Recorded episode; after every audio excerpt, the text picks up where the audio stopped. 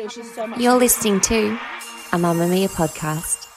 Mamamia acknowledges the traditional owners of the lands we record this podcast on, the Gadigal people of the Eora Nation, as well as the Wonnarua and the Gamilaroi people. We pay our respects to their elders, past and present, and extend that respect to all Aboriginal and Torres Strait Islander cultures. From Mamamia, hi, I'm Siobhán Moran-McFarlane, and welcome to The Quicky, getting you up to speed daily. Here are the evening news headlines for Wednesday, May 4. Thousands of teachers walked off the job and gathered in Sydney today, protesting over wages and conditions.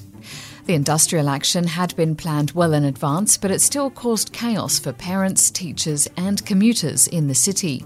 It's the second time in six months that New South Wales teachers have walked off the job, as 70% of 10,000 union members surveyed said their workload is unsustainable.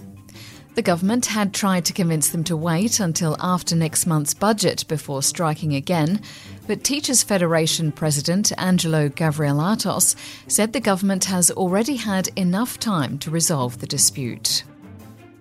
Treasurer Josh Frydenberg and his Labor counterpart Jim Chalmers came face to face at the National Press Club today to debate and defend their economic credentials. Taxation became a flashpoint, with both men claiming their party has a better record on taxes, pushing Mr. Chalmers to claim that the Treasurer was lying.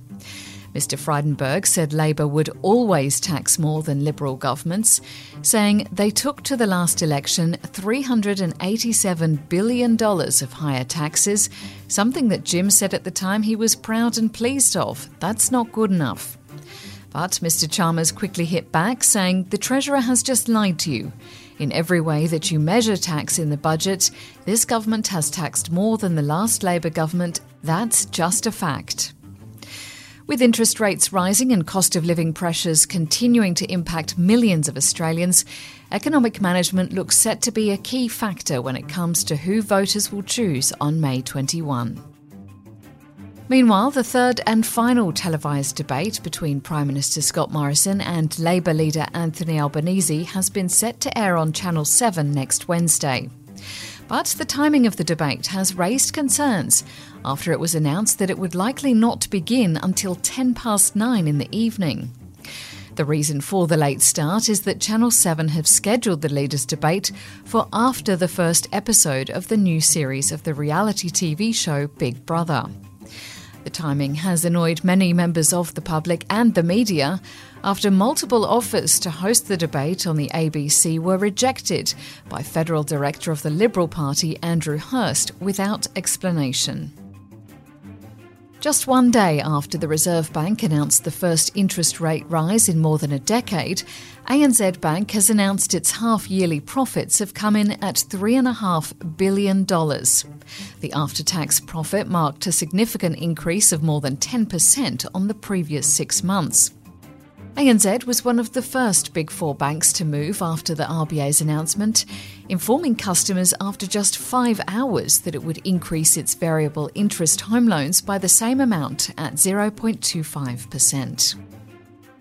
Qantas has lost a major legal battle after a federal court found that its decision to outsource 2,000 jobs during the height of the pandemic was illegal. The court found in favour of the Transport Workers Union, who said that Qantas had ripped careers away from hard working ground crew in August 2020. But the airline is unwilling to accept the judgment and will now appeal the case in the High Court. If they lose again, the company will face massive penalties and compensation costs for the workers who were sacked. In Shanghai, where 26 million people have been living through another extended lockdown, there's been outrage after an elderly resident who'd been pronounced dead, placed in a body bag, and was on his way to the morgue was found to still be alive. Five people are now under investigation after footage of the incident began circulating on social media. In the videos, one worker can be seen pulling back a protective cloth from the elderly man, while another shouts, Alive! Did you see that? Alive! Authorities in Shanghai have confirmed the incident and say four officials and the director of a hospital have been either sacked or reprimanded, while a doctor involved has also had their medical license revoked. The elderly man has since been taken to hospital in a stable condition, and his aged care home has apologised.